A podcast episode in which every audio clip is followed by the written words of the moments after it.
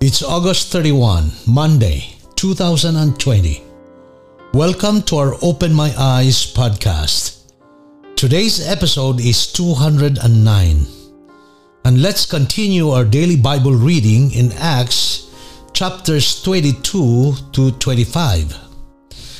And the key text that we have for today is Acts 22, verse 16. Quote, and now, why are you waiting? Arise and be baptized and wash away your sins, calling on the name of the Lord. End quote. Now, here a clearer picture has emerged. In Paul's last narrative of his conversion, he included here a very important event which he did not mention in the previous narrative, and that and that is after he was called, he was commanded to be baptized. He mentioned in his first narrative that there was a laying of hands, but no baptism, but here there is a call to be baptized.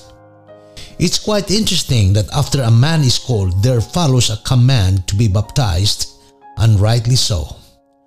Who baptized him? We don't have any record, but unmistakably he obeyed. It's what he said in his last testimony of the same event found in Acts 26:19.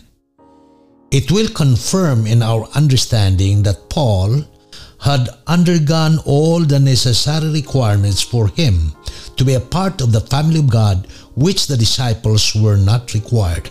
Amazing! It answers some questions that people may have about Paul's adherence to what he preached. He obeyed. And I pray that we too will willingly obey him.